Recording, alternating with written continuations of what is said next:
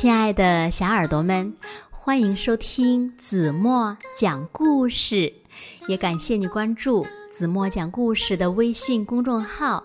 我是子墨姐姐。今天呀，子墨要为小朋友们讲的故事呢，名字叫做《奶牛的埋伏》。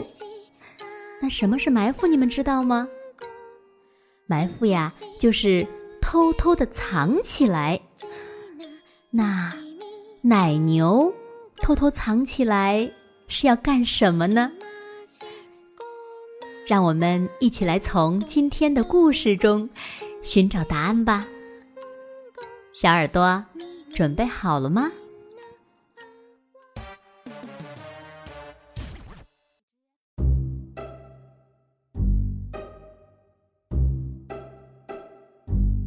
每天早上。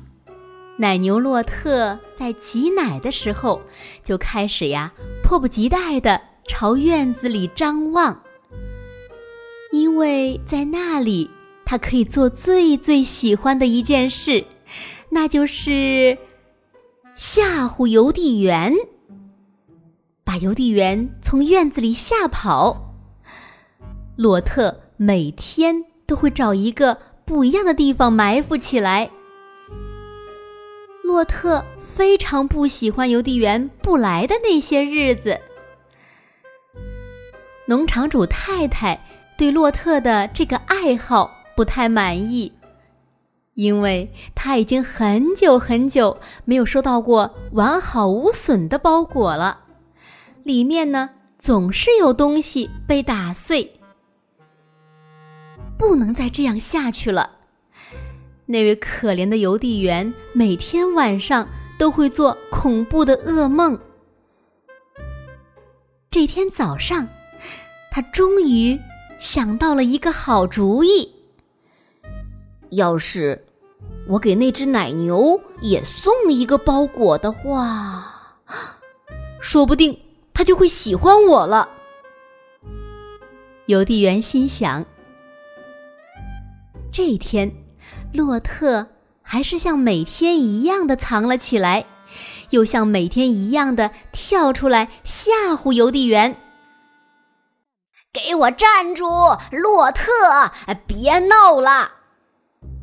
农场主太太看到洛特又把邮递员吓跑了，大叫起来：“洛特，再也不能这样了！”他跳上拖拉机。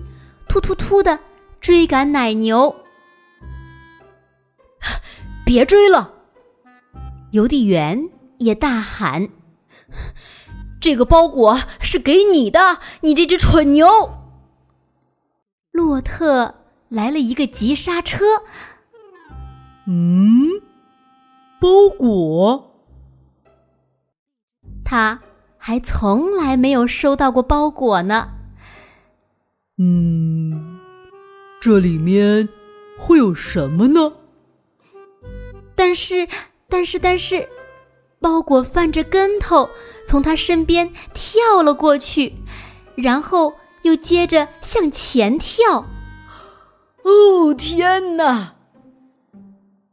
农场主太太吃惊的喊道：“但是，已经太晚了。”果静静的躺在地上，洛特和邮递员呆呆的站在路边。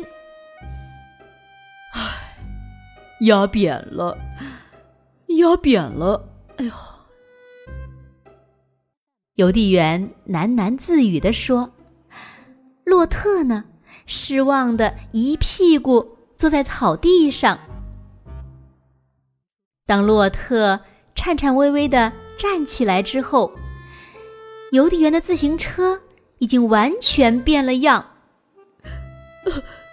完了，没有自行车，我以后可怎么送邮件呢？邮递员抽泣着说：“